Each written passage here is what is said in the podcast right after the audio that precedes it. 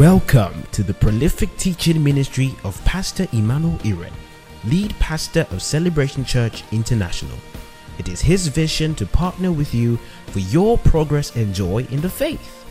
Ready, set, grow. Now we're going to get into the word just to prepare us prophetically for the new year. Hallelujah. I want you to get ready for this.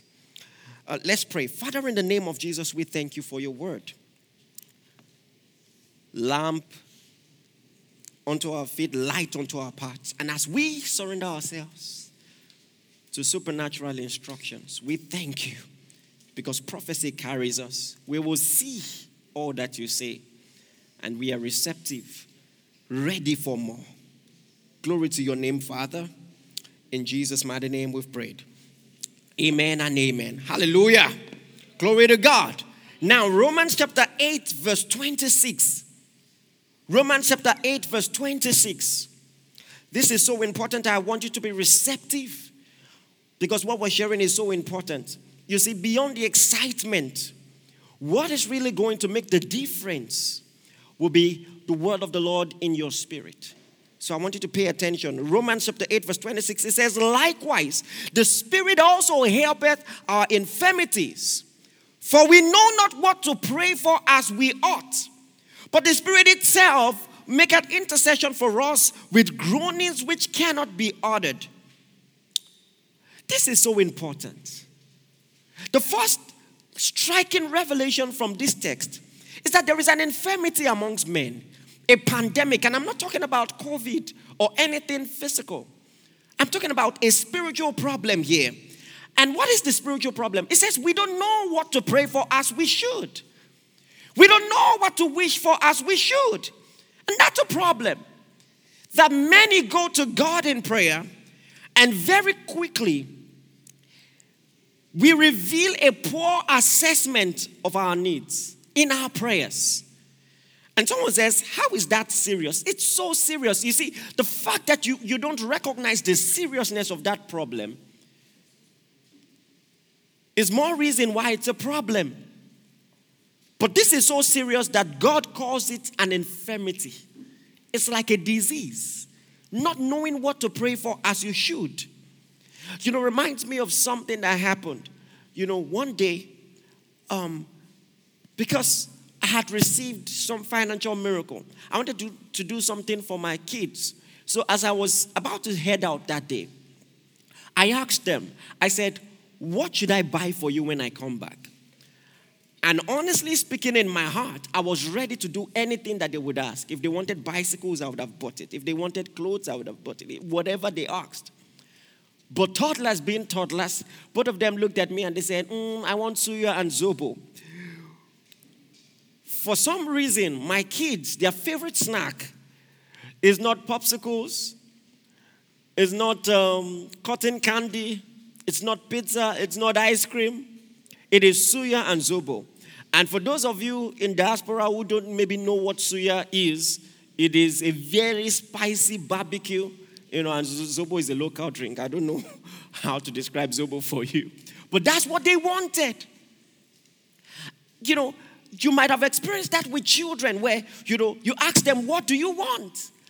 And you are disappointed by their requests. Their request reveals their age. And at a time like this on a night like this there is an infirmity amongst men. We don't know what to pray for as we should. Listen mind you he didn't say we don't know to pray I can guarantee you, as you're tuned in here, churches all around the country and beyond have some form of spiritual engagement to prepare their members for the new year. Everybody is praying around the world. Everybody has some form of expectation. But the reality is, what are we praying about? That's what really counts here. And the Bible says we know not what to pray for as we should. Expectation without revelation will lead to frustration. And that's why I'm starting with this. You need to, you need to pray the right prayers. You need to see right to pray right. A lot of people might be tempted to pray the wrong prayers today, and that needs to be corrected. And let me say something that a lot of people are going to pray for on a night like this that is not entirely wrong, all right, but it's not smart, it's not biblically smart, is this God, make the year 2021 a good year. And they are honest and sincere. They might pray for long about that. But that's not the right prayer. Can I tell you this? God has never promised that a year in and of itself will be good. That's not God's priority. That's not God's business. And every good student of the word knows that. You see, there is something the Bible calls praying amiss. So even if God answers prayers, we must pray within the parameters of the will of God, understanding His will as revealed in His word. So you can pray amiss, and your prayer will be sincere and fervent, but you're not going to get answers, and you're going to wonder why you didn't get answers. Some people, for instance, have already given up on the concept of a watch night service. Is there a point? I mean, I was there last week and last year and the year before, and nothing much changed. Maybe it was your focus that was wrong. Maybe you were praying the wrong things. Okay, for instance, I said, You don't pray. God make 2021 a good year. And I'm going to prove that to you from the Word of God. You see, God's business is not the tribulations of the year or to make the year better. It was never his focus in the Bible. Every good student of eschatology, every good student of the Bible that knows the prophecy of end times knows that this world is going to pass away. Like an old cloth is going to go weak. Second Peter chapter 3 tells us it's going to be destroyed with fire. The destiny or the future of this world is not a good one. It's going to get worse. And so you need to know what to ask for. Let me show you something you might never have seen before. Look at Isaiah chapter 26, verse 20. Isaiah chapter 26, verse 20. This is such a striking text. It says, Come, my people. Listen, he's talking to God's people. So he's not talking to people who don't know the Lord. He's talking to God's people, God's own people, the, the Israelites, the Jews. It says, Come, my people, enter into your chambers, shut your doors, shut the doors about thee, hide yourself, as it were, for a little moment until indignation is past. Can I tell you something? A lot of church people need to know that God's priority when there is an indignation, maybe like COVID, all right, it's not to make the year or the experience better. God's priority will be instructions for preservation. He says, shut your door, hide yourself for a while until the indignation is past. Any good student of the Bible knows that there are some times that evil is looming in a community, and guess what? It must serve its time. Prayer is not going to change it. What prayer is going to do is by the wisdom of God to preserve you in spite of what might be happening. So we must pray right. We must see right. Can I tell you something? It's going to keep getting worse in the world. After COVID, another one is going to come. There'll be more diseases, there'll be more plagues. This world I mean, this year looked like someone was playing a game of Jumanji somewhere. You know, every month something from Black Lives Matter, you know, to EndSARS, all kinds of things were happening, all right, in the world, everywhere, in virtually every nation in the world. And don't you think that bad things won't happen in 2021? God's priority is this that no matter what is happening in Egypt, you'll be safe in Goshen. If you've read the story, God told them, He said, You're going to sacrifice lambs and you're going to put the blood on your lintel so that when the angel of death is passing, He said, When he sees the blood, he will pass over. Can I tell you something? So listen, the strategy is not to pray that the angel of death will not pass that prayer will not be answered. It's going to happen. And guess what? Your only security is divine instruction. Your only security is the only thing that was going to keep the children of Israel safe was the blood on their lintel. He said, None of you must be found outside. If any one of them was going to be found outside, they were going to be destroyed too. So you have to understand that God's strategy for us is preservation by His wisdom. Because listen, there's an overarching prophecy over the world. Jesus said, and most assuredly so, He said, In this world you will have tribulations. Can I tell you something? No amount of prayer is going to change that. In this world, there will be perilous times. But he said, and this is the part where you need to learn as you prepare for a new year at a time like this. He said, Be of good cheer. He says, I have overcome the world. Be of good cheer. I've overcome the world. So God's priority is not the world, the year, and what will happen or will not happen in it. God's priority is you. To build and engineer in you a fortitude so that you remain standing no matter all the wiles of the enemy that come your way. So that having done all, you stand. So at the end of the year, like this, in such a perilous year like 2020, after all that has happened, you can still stand. That's God's strategy for you for the year 2021. This is important. Oh, praise the name of the Lord. You see, in the Bible, there are what I call fundamental prophecy. And there are more specific prophecies that are but a subset of the fundamental things God is going to do.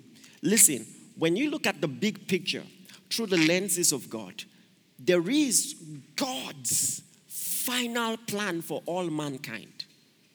So, from the beginning of the Bible, it was foretold that the Messiah will come.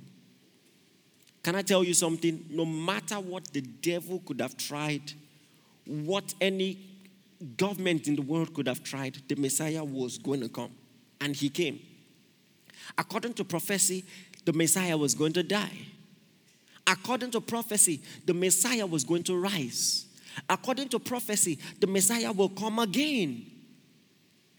That's God's fundamental prophecy and plan for all mankind. And in the midst of those prophecies, there are smaller prophecies, subsets, like um, your desire for a better job, you know, and, and all those things that God cares about. In the realm of the spirit, not all things have the same order of priority and importance and significance. You have to understand this. So, for instance, according to prophecy, when Jesus was hanging on that cross, all of humanity, eh, eh, all of the spirit realm knew that something big was happening and began to respond. The Bible says there was an earthquake. And even though it happened about the middle of the day, when the sun should be shining in its brightness, brightest, guess what? The Bible says there was darkness. Now, just imagine that somewhere in Jerusalem, all right, someone was having a wedding and had prayed, Oh, Father, let the weather conditions be perfect. you know? And then all of a sudden, at the middle of the day, you know, maybe when the preacher just said, You may kiss your bride, everywhere went pitch black. And then you begin to pray, Lord, what is happening? Let the sun. Guess what? That prayer will not be answered. Because it is a principle in prayer. All right? Prayer is not an avenue for us to be rebels.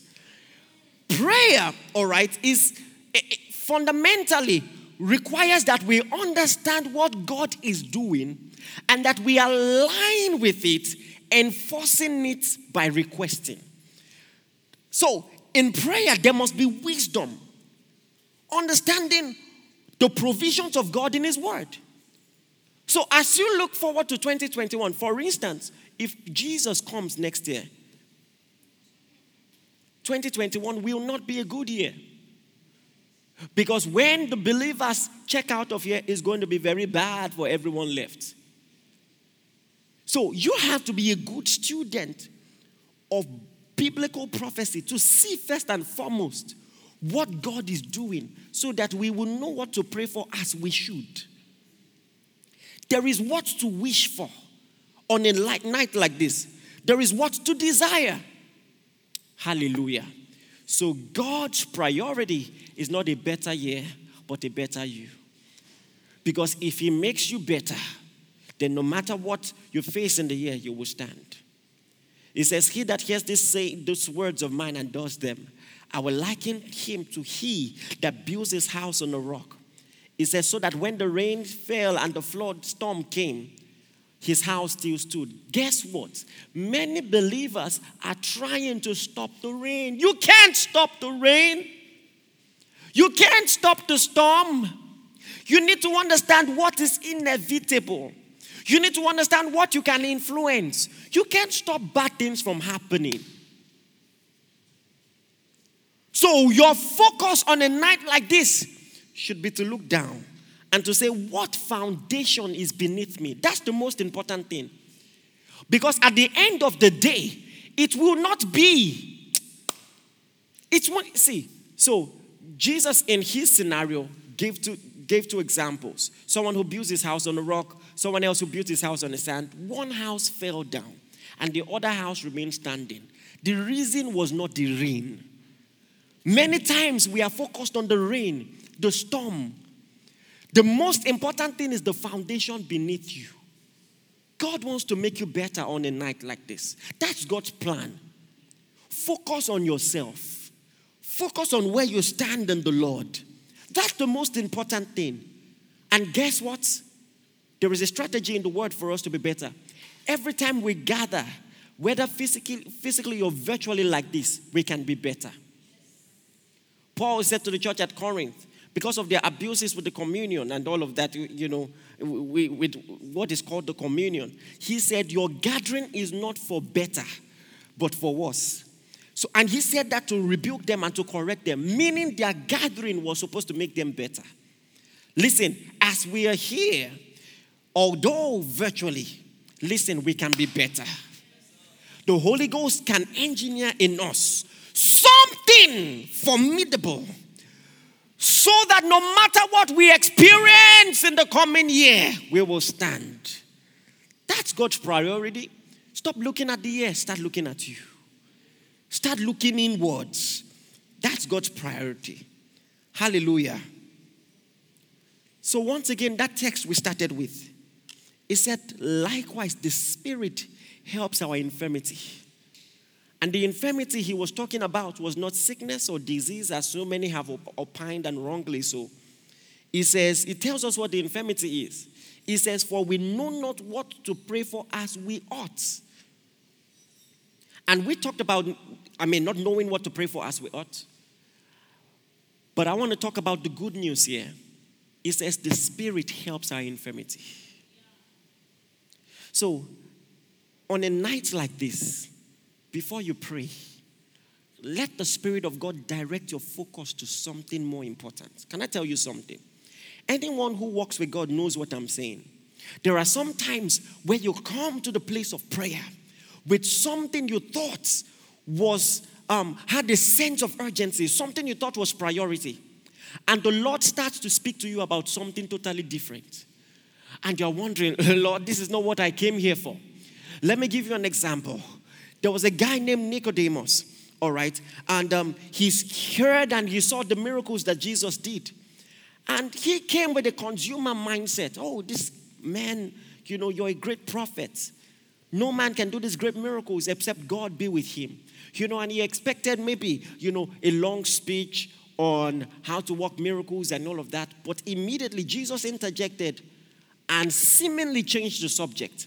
He said, Except a man be born again, he shall not see the kingdom of God. And you see, the Lord does this all the time. Uh, what are we talking about and what are you saying? We came here for miracles, and you're talking about salvation. And that's what intimacy, spiritual intimacy does. Sometimes it aligns our focus. Can I tell you something? A lot of us are too easily impressed You feel that what is going to make 2021 great is if you get a better job or if you finally get into a relationship, you know, and all those things that you're looking for. And all those things are great, but they are small. You are way too easily impressed. God has bigger in store for you. Do you know who you are? You are the light of the world. Listen, your impact and your influence is meant to be felt everywhere you go. God wants you, like a giant, to shake the world with your footsteps so that when you leave, the world will know that someone was here. God has better for you. You have to look beyond yourself. And someone says, eh, if um, marriage and all these things are small, let God do it. Yeah, God is going to do it. But you have to realign your focus. If it is so small, why hasn't it happened? Because you have missed the divine order of priority. He said, Seek first, seek first, seek first the kingdom and his righteousness. Listen, there is a system. It says, Seek as top priority here the kingdom of God and his righteousness. And he says, All these things shall be added unto you. Hallelujah. What if I told you that if you look beyond yourself and start thinking about the kingdom, to lean your ears to the heartbeat of God, to see what He is set to do in this year, and to align yourself so that He can do it through you? What if I told you that at the end of the year, you will look at all the things that hitherto were your priority, you thought must happen, you know, and will not happen if you don't give them close marking. What if I tell you that at the end of it all, all those desires will be met? There is a temptation to think that if we don't earnestly desire all these smaller issues, they will not be met. But God says, seek first the kingdom. Listen, in the year 2021, if you do for God what He cannot do for Himself, He will do for you what you cannot do for yourself. There is a message to preach. God will not preach it. He can't do that for Himself. It's our job. And if you do what God cannot do for Himself, he will do for you what you cannot do for yourself. He says, The Spirit helps our infirmity. Ah, so in 2021, if you only think of yourself, your perspective to a good year is, oh, if I finally get a car, a better house, you know, it will be a good year. That's an infirmity. It's a sickness. You don't know who you are. Let the Spirit help your infirmity. Dream bigger. Dream for Jesus. Dream for the gospel. The prevalence of the gospel in your day. God wants to make you the epitome of the believer in your day. To be a shining example of His light everywhere you find yourself. That's bigger. That's a bigger dream. How does the Spirit help our infirmity? How does He do it? Paul said to the church at Ephesus, He says, Wherefore I also, since I heard of your faith in the Lord Jesus and your love unto all the saints, I have not ceased to give thanks to God for you, making mention of you in my prayers, that the God of our Lord Jesus Christ, the Father of glory, may give you wisdom and revelation in the spirits you know, the KJV says the spirit of wisdom, but we already have the spirit. So he's not giving us another spirit. He's going to give us wisdom and revelation in the spirit. That's how this, the spirit helps us with wisdom. What does that wisdom do? It says the eyes of your understanding will be enlightened. Listen, you can be in church and the eyes of your understanding are not enlightened. You don't even see properly, and that's why you don't pray properly to know the hope of his calling. Listen, this is one ministry of the Spirit that is hardly spoken of. The Spirit of God helps us hope properly. It gives us something to look forward to. To say, listen, Paul was talking to people who were in church already. You go to church twice a week, you give your offerings, and you try to participate whenever we're online like this. But he says that's not enough. The eyes of your understanding need to be flooded with light. Listen, there is a hope to which you are called. There is a supernatural expectation, a benchmark, an expectation. To whom much is given, much is required. You need to know who you are so that you will know the hope of his calling, the riches of the glory of his inheritance in the saints. So listen, the Holy Spirit helps you see true potential, something to hope for, something to look forward to. So, in the Spirit of God and by His wisdom, you reckon that you can improve. By the Spirit, you reckon that you can be better. That's what will make the difference in this coming year. The better you. That you will see the hope of His calling. Oh, what am I capable of? Oh, I've been living be- below potential. And maybe I'm a local champion. Maybe the people around me, they keep telling me how good I am. The Holy Spirit gives me a new expectation, a new expectancy. He says, See, daughter, see what I made you to be. See who you can be. See what you're capable of. It's time to arise. It's time to do more.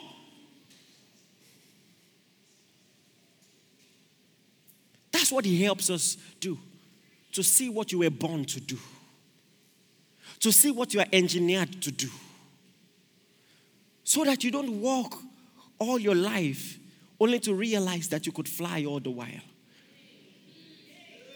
The Spirit of God creates a vision, something to look forward to.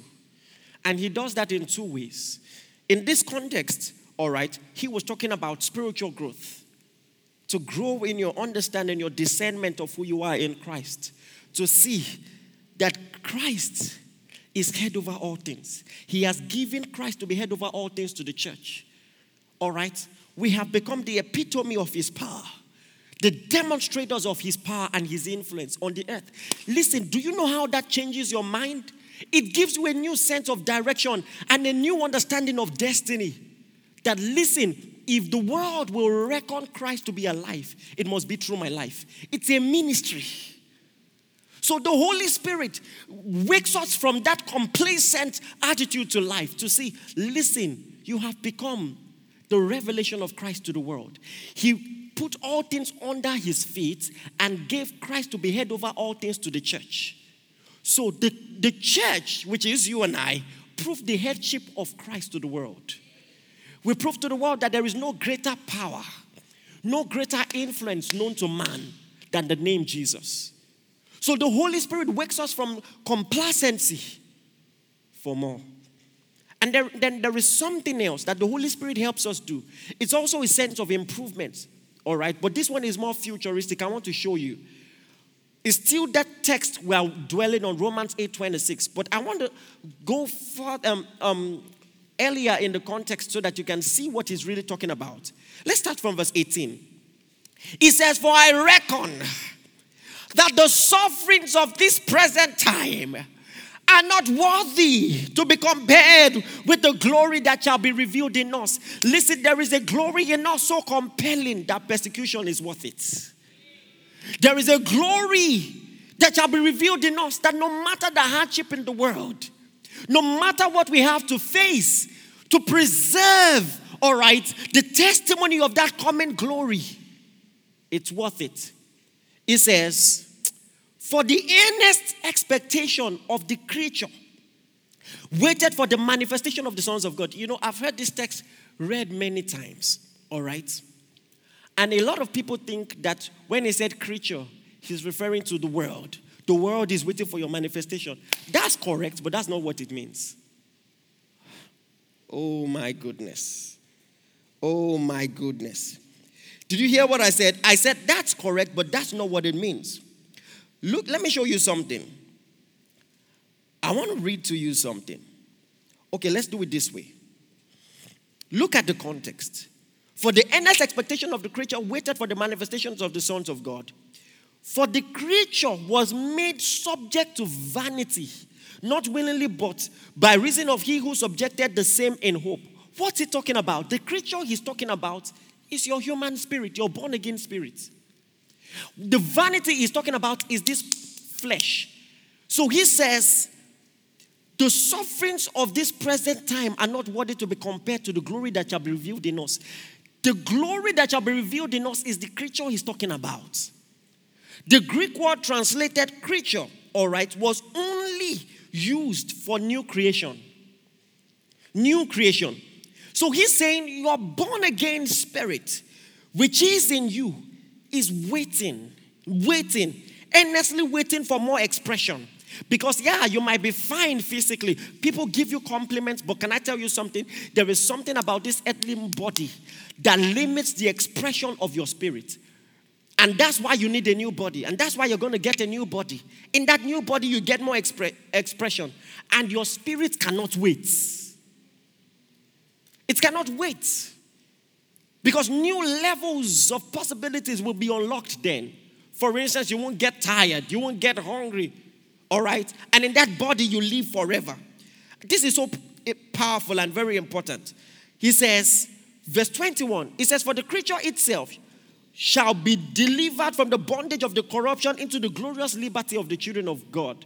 It shall be delivered from the limitations of this flesh. All right, verse 22. I'm reading verse 22 for a reason, very important. He says, For we know that the whole world, the whole creation, he's talking about the whole creation now, groaneth and travaileth in pain together until now. Pay attention. Who groans? The whole creation. Come on, are you all following? Who groans? The whole creation. I'm saying that because you will need that when we go on.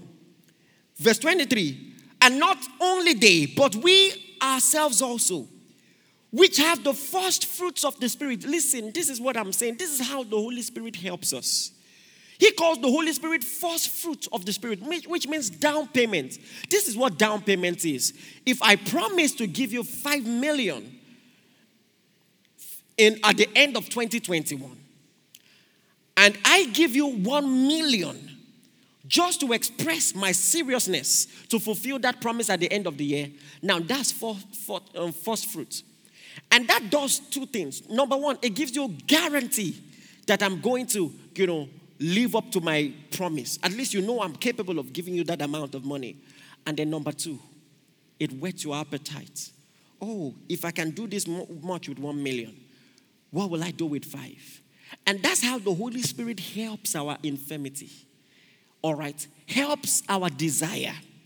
Because by the Holy Spirit, we begin to salivate and say, what will, we, what will it be like with this new body?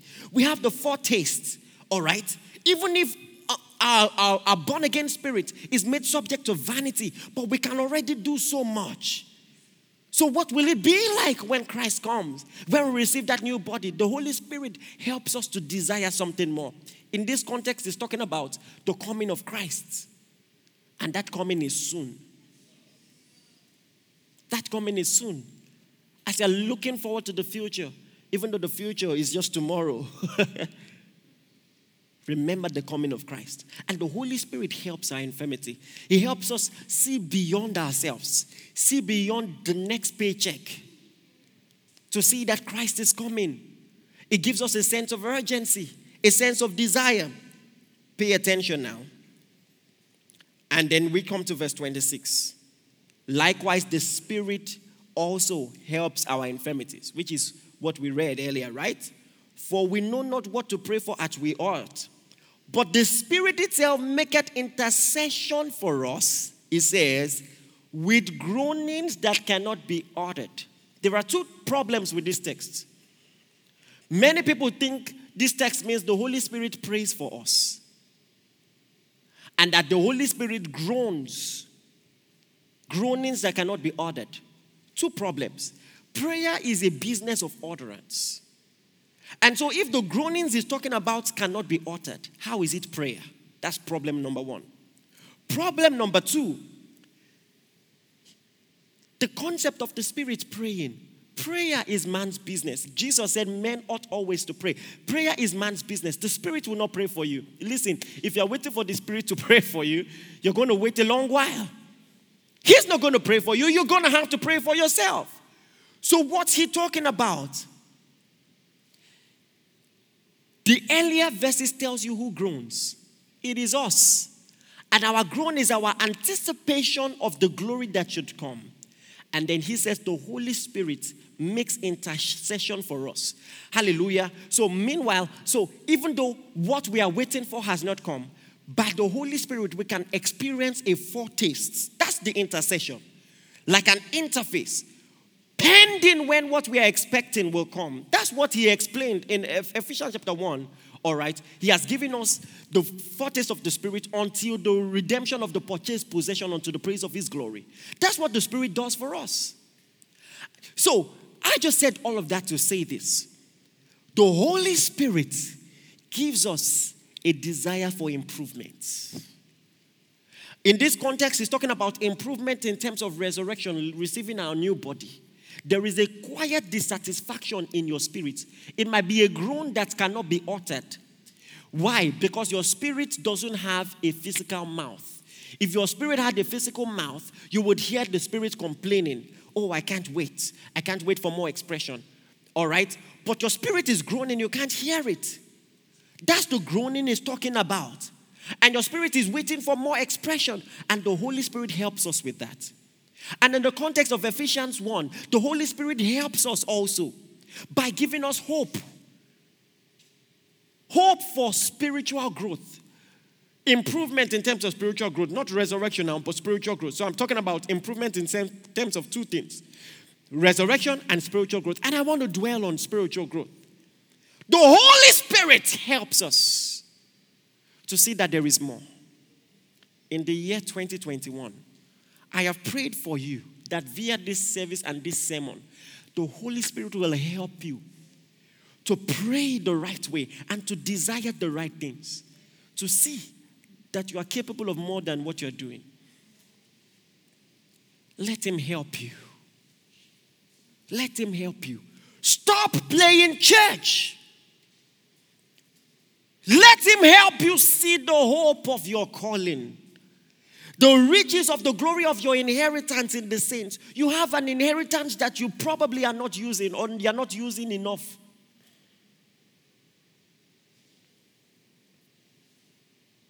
I want to read something to you. In Revelation chapter 3, the word of the Lord to the church at Sardis he said, This thing said he that had the seven spirits of God. Revelation chapter 3, verse 1. And the seven stars. It says, I know your works. And thou hast a name that thou livest and are dead. Let me read with the new, newer translation so you get it. It says, You have a name that you are alive. You have a reputation for being alive, but you are dead. Can I tell you something? This is one of the strategies of the devil for the church. Jesus cried out, He said, Simon, son of Barjona, the devil seeks to have you that he might sift you as wheat. I've demonstrated this before in a sermon. You know, where, where, um, if, have you used the sieve before? To separate um, elements of two different sizes. So the smaller elements fall through the sieve while the bigger one stays. It says the devil wants to do that with your spirituality. So that all the good and important aspects of Christian devotion are missing. You still have activity, you still look good, but you are not good. You are still coming to church with your Sunday best, but everything is wrong. Can I tell you something? In the year 2021, we must be more effective. We must demonstrate our true potential. Don't allow the devil sift you like wheat. He said, I've prayed for you. Now, that's something to pray about in this new year. That I won't have a reputation for being alive and be dead. I don't just want to look good, I want to be good. What is my real, actual potential in God? I just must do more. Now, that's something to desire. On a night like this, don't ask for suya and zobo. It's time to get deeper. It's time to take more roots. It's time to be established. It's time to go for more.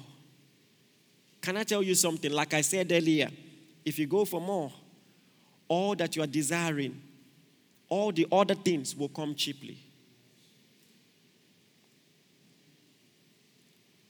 If the church does not recognize its identity, we will lose our relevance. We will lose our relevance.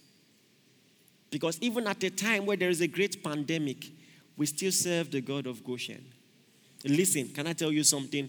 The fact that we are so overwhelmed by the trials in this world might be indicative of the fact that we have forgotten our identity. There is a serious identity crisis in the body of Christ. Who are you? He says, You are the salt of the earth. He said, But if salt has lost its savor, which by the way is a symptom of COVID, you can't taste anymore, you know. he said, if salt has lost its savor, it is it's of no use. It's, not, it's of no use. It's to be trodden upon. Can I tell you something? If we lose our sense of value, the world will trample on us.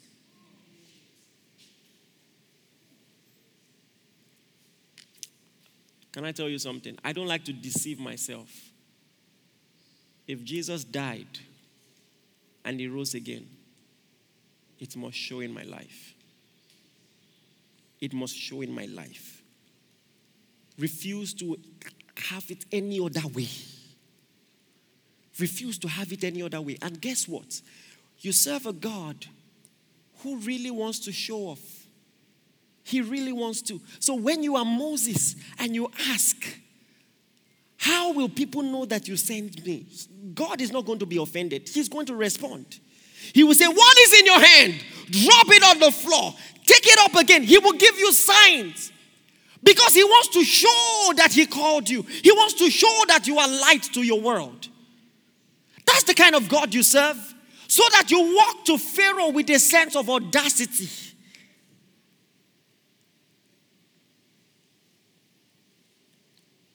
Many today have not asked the question that Moses asked How, how, how, how would they know that you sent us? How would they know? How can we influence a world without, without signs? Without evidence? God, this, this got to be evidence. How would they know that you sent us? How do we approach the pharaohs of this world without signs? In the year 2021, distinguish yourself.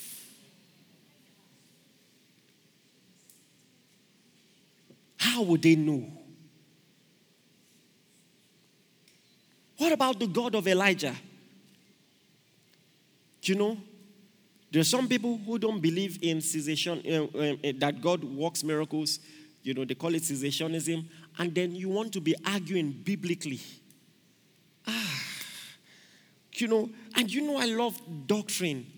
But doctrine is not enough. In this coming age, it will not be enough. Call the prophets of Baal.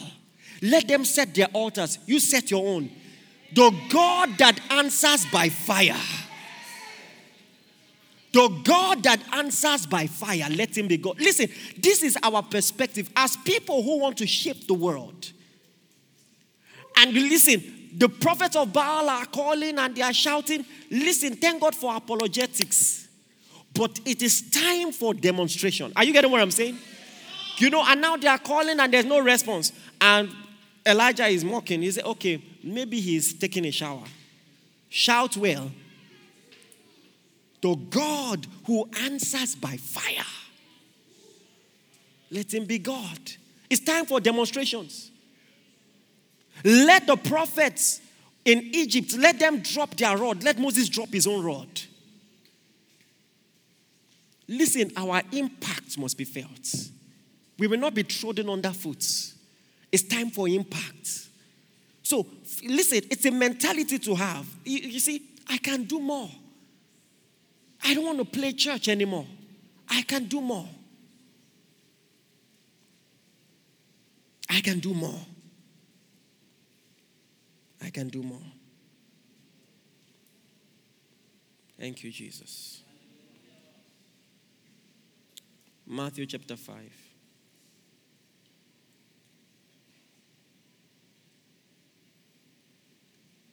Oh, thank you, Lord. From verse 13 You are the salt of the earth. Oh, I bring healing to the world. I bring beauty to the world. I bring savor to the world, flavor to my world. He says, But if the salt loses its flavor, how shall it then be seasoned? It is then good for nothing but to be thrown out and trampled underfoot by men. You are the light of the world. A city set on a hill cannot be hidden. Can I tell you something? If you are still unidentified in your office, in your school, something is wrong.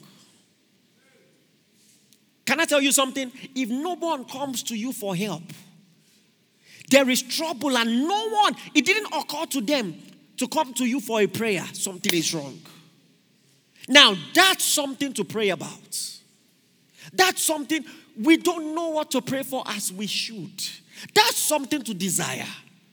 It says, A city set on a hill cannot be hidden. Listen, minister of the gospel, what you need for your ministry to grow is not a is not more um, a better lectern. It's not a better drum set. It's not a better keyboard. You need to shine more.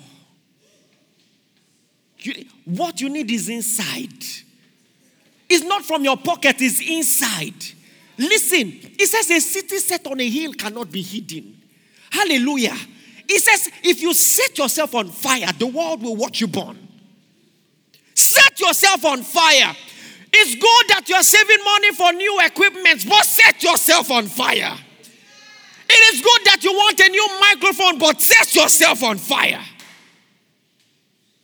It says, a city, oh my goodness, a city set on a hill. Picture what he's saying. He's talking about influence and impact. Influence and impact.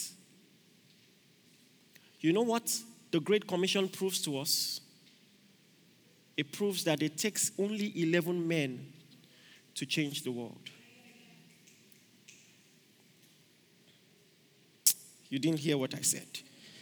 You didn't, you didn't hear what I said. Let me take it again.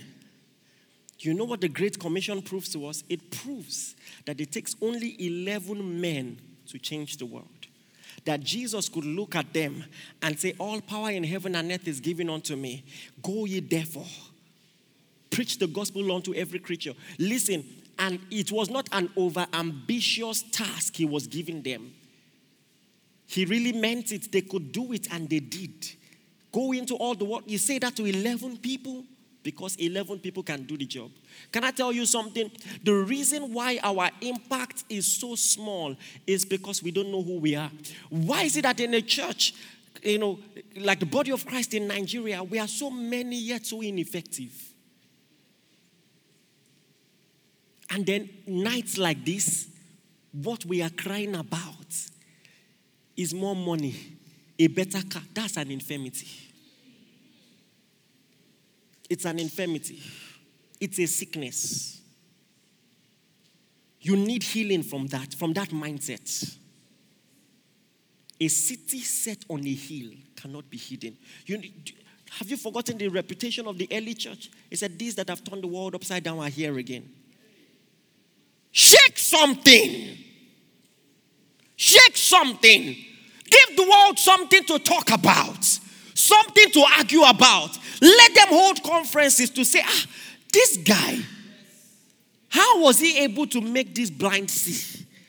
Ah, and the blind man, they call him. He said, I don't know. All I know is once I was blind, now I can see. They, you know, they were not satisfied. They called his parents. They were interviewing him. The parents said, The person you're talking about is an adult. Ask him. Go deeper. Stop playing church. Go deeper.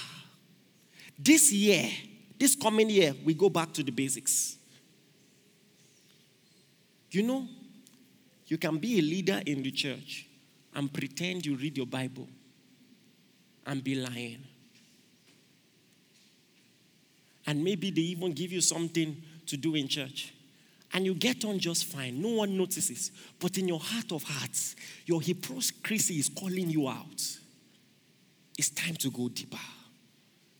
This year, this coming year, our impact, our impact, hallelujah. This year, we set ourselves on fire. Hallelujah. We set ourselves on fire. Can I tell you something? That it will be said about this ministry that even if we kept growing in numbers, our integrity remained. You will look at us 50 years from now, look at us at the beginning, the fire is the same and even hotter. We return to the basics. Read your Bible, pray every day. Now, that, that's something to desire this year. He said, Let your light so shine. He didn't just say, Let it shine, he's describing the intensity of the shining. Let your light so shine that men will see your good works. It, it must catch attention.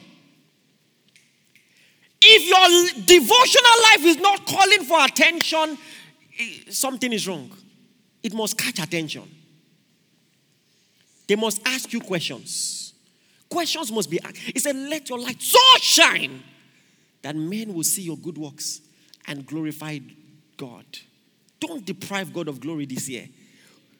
Glory must come from your life, from your testimony. He said, Let your light so shine that men must observe. Give them something to observe. Many times, the metaphor of light is used to describe the church.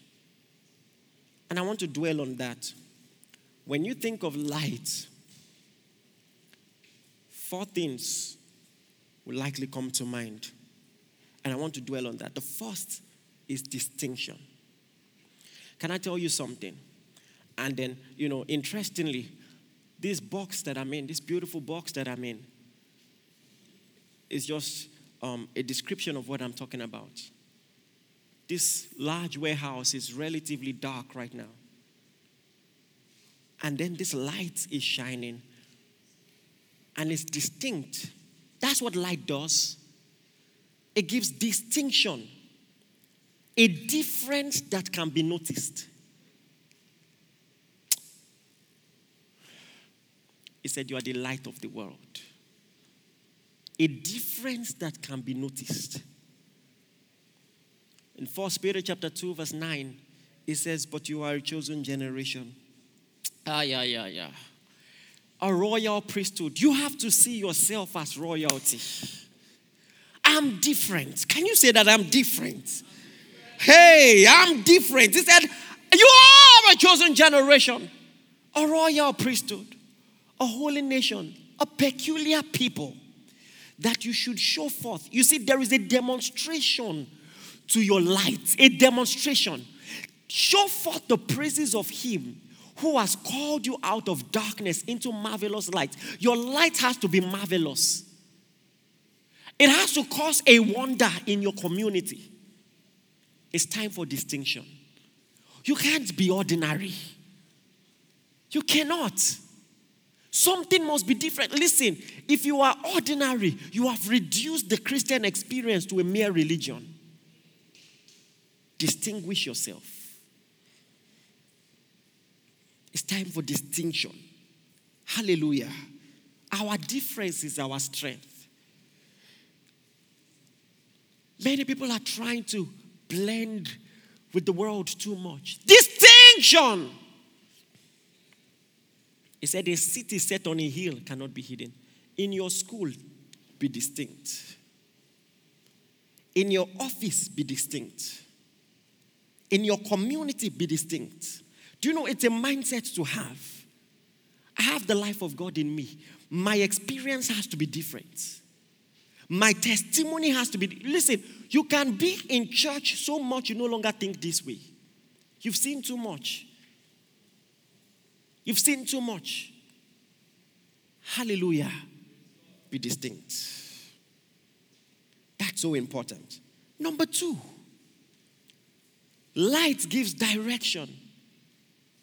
Light gives direction. You know, in many airplanes, when the plane is taking off in the night, um, in many airlines like, like to take off, turn off the lights, the main lights. But just for someone who wants to use the loo, there are some lights on the floor to give a sense of direction. So once you just follow that light, you know where the loo is. Light gives direction. The year 2021 must be a year of direction for you. Don't live like the world. Listen, in Christ, you have a sense of purpose. There is a sense of purpose to your life, a sense of clarity. Be definitive in your life. There is a purpose to your influence, a purpose to your money, a purpose not just for enjoyment. You have to have a sense of purpose. Why are you alive? What are you living for? Who are you influencing? Who are you helping? Who are you blessing? There has to be a sense of direction in your life. A sense of direction. A sense of direction. The Bible says in 1 Thessalonians chapter 5, verse 4, it says, But ye, brethren, are not darkness, that the day should overtake you as a thief. He's talking about the coming of Christ. Oh, you must live like Christ is coming again. That's a sense of direction. It says, Don't be overtaken like a thief. You are not darkness. You are not in darkness. Verse 5 it says, You all are children of light and children of the day. We are not of the night or of darkness. It says, Therefore, let us not sleep. In the year 2021, don't sleep. Don't sleep on God. Don't sleep on His word. Don't sleep on your divine assignment. Live with a sense of purpose. Like, like James said, leave the superfluity of nothingness, that emptiness that just comes from mere fruitless entertainment. Be purposeful, have a sense of direction. Even in your practical life, set goals. Set goals for your life. Set goals for your career. Set goals for your health. Be intentional. Be intentional, be different. Let people see a sense of direction in your life. And then, number three, the metaphor or metaphorical description, light, is also used for moral excellence. Moral excellence. Can I tell you something? When Paul preached, he didn't preach like he was better than everyone else. In fact, because of his experiences, he made himself, you know, like the worst of everyone. He says, it's a faithful saying, worthy of all acceptation. Christ came into the world to save sinners, of whom I'm chief. So there is a kind of advice you give in the Word of God, not because you're better than people, but because it's the Word of God. And I'm telling you, not to judge you, but in the year 2021, distinguish yourself in terms of moral excellence. Do better. Do better. You know, he said, Let he that stole steal no more. He places that demand on you because you have the Spirit of God. Because you have the Spirit of God, sin is no longer inevitable. It's no longer irresistible. You can choose to walk in the light. You can choose to walk in righteousness. Don't say, I can't help myself. He said, He that stole, let him steal no more. He said, Lie not. Stop lying. It's a Sin that you have put off the old man and his deeds. Stop lying. Moral excellence. Look at Ephesians chapter 5 from verse 3. Ephesians chapter 5 from verse 3. You see, you have to understand. Oh my goodness. Ephesus was a unique place. Before the gospel got to Ephesus, they had a huge temple dedicated to Diana. And it was a very weird form of worship because at the basement of the temple, there were brothels. Can you imagine? Of the temples. And there were prostitutes there, and people will come to make love there, quote unquote, pay money in worship to this deity. There was a lot of drinking and drunkenness also, all right, and the proceeds from all those atrocious acts were used for the temple. And now imagine preaching the gospel in that city. The temptation, you know, you have to walk away from all of that. And rightly so. You have to walk away from. Now, someone might be listening to me and there are things to walk away from because you are helped of the Lord. Because, you know, just in view of the message of God, you walk away from them. Is so so he's talking to them. He says but fornication and all uncleanness or covetousness let it not be once named among you as becometh saints neither filthiness nor foolish talking nor jesting. You know when we talk about moral excellence we think we're talking about fornication alone and fornication is a big deal. And that's part of my message today but he's also talking about foolish talking you know some people are so loose so loose they can make joke about anything, make joke about anyone, make joke about the church, make joke about the gospel, make joke about anything. Can I tell you something? Any good Bible student knows that you can be right and still be in trouble. It is not everything you have to have an opinion on. He said, Let go of jesting He says, which are not convenient, but rather giving thanks. He says, For we know this that no whoremonger or unclean person or covetous or idolater had any inheritance in Christ and of God. Let no man deceive you with vain words, because of these things cometh the wrath of God on the children of disobedience. Be ye not therefore partakers with them, for you were sometimes darkness. You see the metaphor? You were sometimes darkness but now are ye light in the Lord. He said, Walk as children of light. So this refers to moral excellence too. Walk as children of light. He says, For the fruit, meaning the evidence of the Spirit. If you have the Spirit, this is the evidence. The evidence of the Spirit is in all goodness and righteousness and truth, proving what is acceptable unto God. Your life becomes the evidence of of the will of God. You, you approve the will of God in your life. Prove the will of God in your life. That's powerful. It says, I have no fellowship with unfruitful works of darkness, but rather improve them, uh, reprove them. Paul said to the church at Philippi, he says, that in a perverse generation, you shine as lights. In a crooked and perverse generation, you shine as lights. That's our calling.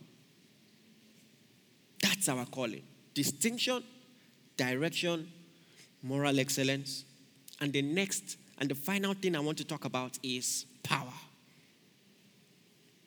Because whenever you see light, some form of energy is being expended. It's either combustion or electricity. Lights actually manifests on account of power. Oh my goodness, I am very passionate about this. Please pay attention. I have discovered a great, I mean, problem in the body of Christ.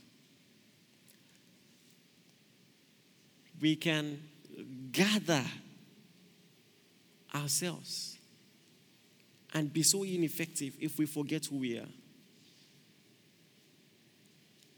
If we forget who we are. You know, as I travel to preach, one of the things that always gets my attention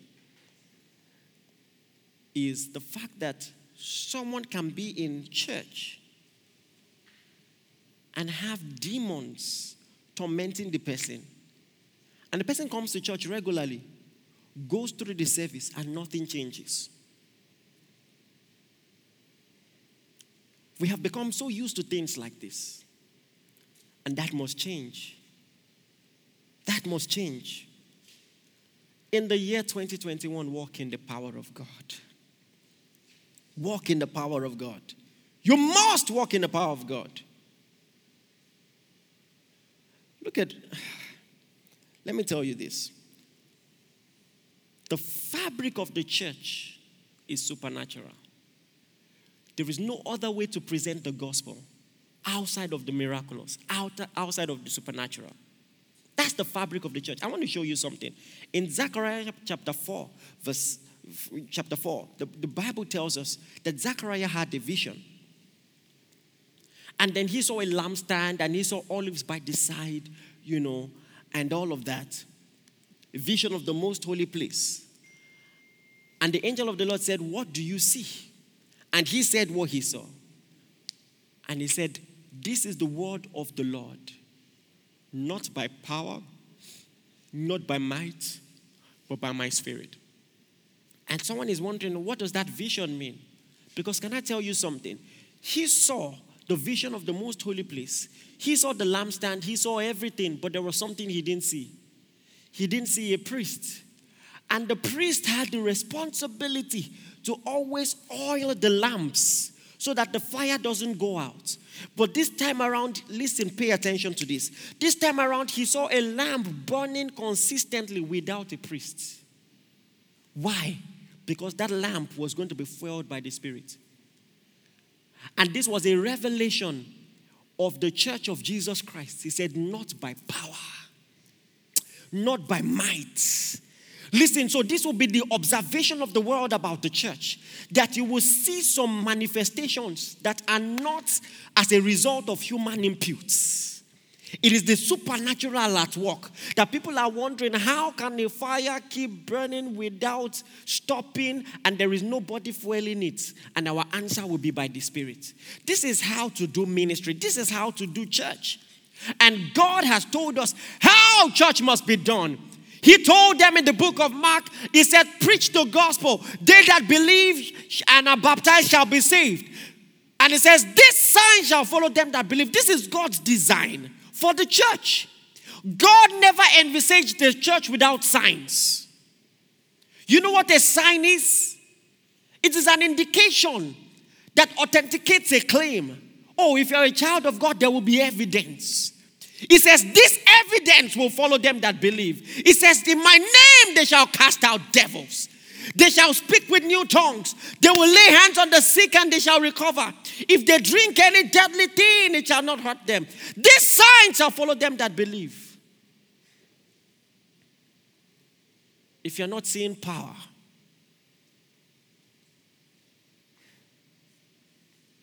receive these words. Stop playing church. Listen to me. We're in very interesting times in the world. We see which is more audacious than Christians. People who use jazz are more, you know, they even have the audacity, all right, to challenge people in public and, you know, and to threaten people and say, I will do this to you. And guess what? Some Christians will be afraid. Oh, that must change. Listen, there is a reason why we must have the, the intensity that God wants us to have, the effectiveness that God wants, wants us to have. There's a reason we must go deeper in our impact and in our influence. And the reason is simply this we cannot evangelize the world being complacent. We can't do that. We can't do that. And like I told you, if you have 11 people ready to demonstrate the power of God, oh my goodness this world is going to shake. Hallelujah. I'm telling you, we can bring the world to his knees, to the acknowledgement of the Lordship of Christ, if we do it the right way. And this is your calling. This is what God is calling you to. So listen, if you have listened to anything I'm saying, there should be a hunger in you for more. A dissatisfaction. I know that this sermon was effective if there's a dissatisfaction in you. Let the Holy Spirit help your infirmity and help you see hope in the glory of Christ. Hope, riches in the inheritance of Christ. To see that there is more that you can do for His name, for His glory, for His fame. There must be a desire, a longing for more. That I will stop playing church Listen, he said, a city set on a hill cannot be hidden. My impact, my influence can no longer be hidden. You know what the prophecy of Isaiah was? He said, Arise and shine. Your light is come. It is time for impact. Hallelujah. Don't shine in your bedroom. Don't shine under the bushel. He said, Arise so that you can shine. It's time to be open to positions of influence for the sake of the gospel. So that when God creates an opportunity for Daniel, for Joseph in the palace, they know it is for the sake of the gospel. Arise and shine. In your different fields, in your career, in your businesses, arise and shine. It is time for more. It is time for the impact and the influence of the Spirit of God in our day and through you. Hallelujah. Stand to your feet wherever you are. Pray in the Spirit right now. Pray in the Spirit right now. In the name of Jesus, I distinguish myself. I refuse to be ordinary. He said, A city set on a hill cannot be hidden. I will not be hidden. I am not a secret. I have a message to propagate, an ideology to infuse to the atmospheres of the world. I will make disciples of nations. I arise and I shine. Pray in the Holy Ghost right now. I refuse to play church. I refuse to be a hypocrite.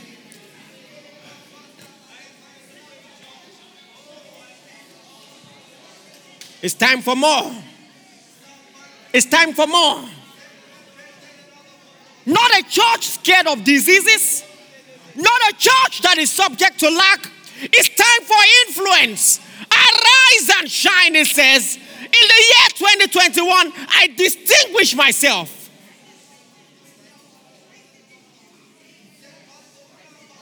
I'm the joy of many generations. My impact is evident to all. My impact is evident to all. I decree that my impact is evident to all. I decree that my impact is evident to all. Come on, pray in the Spirit fervently. Pray in the Spirit fervently. Pray in the Holy Ghost right now. Sapalato karike lepo teriande lefeneto kariatesh. Samba rato onge rato kapatele koses. Telemandosas. In Jesus' mighty name, we've prayed. Listen, I'm about to create a prophetic focus for the year now. And don't just receive it with excitement, receive it as a prophetic word, as word from the Lord. Pay attention to this. This is so important. Can I tell you something? In the year 2021, the influence of the gospel is about to grow on your accounts because of your involvement, because of the miracles from your life, because of the testimonies from your life. People will benefit from the wealth of your devotion. Because of the strength of your devotion, people get to benefit. Because you are going to be a burning and a shining light, a joy of many generations. The sick will be healed on your account. Your family will benefit from your light. They will benefit from your light. They are coming under your covering, coming to feed from your table. And our impact as a ministry is about to be multiplied by 10.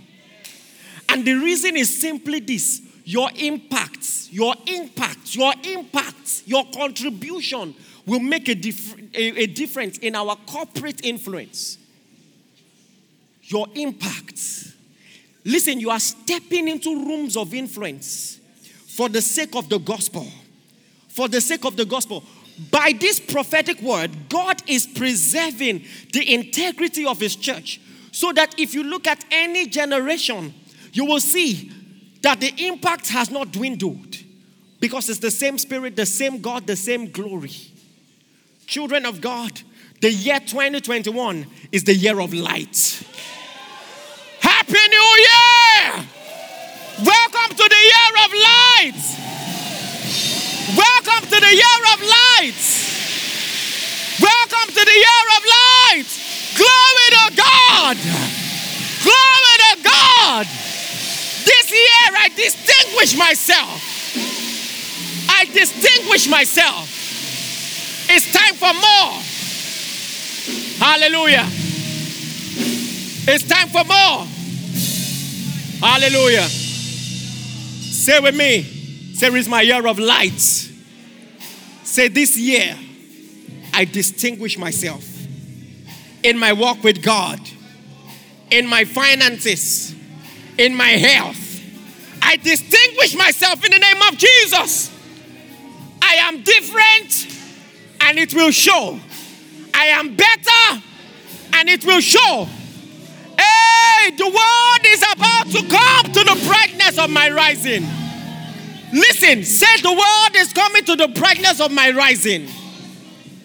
Say kings are coming to the brightness of my rising. Hallelujah. Children of God, arise and shine. Your light is come. Hallelujah. Just celebrate, everybody. Celebrate. Thank you for listening. We are sure that you have been blessed. For inquiries, reach us on our helpline 0809 996 7000. Blessings.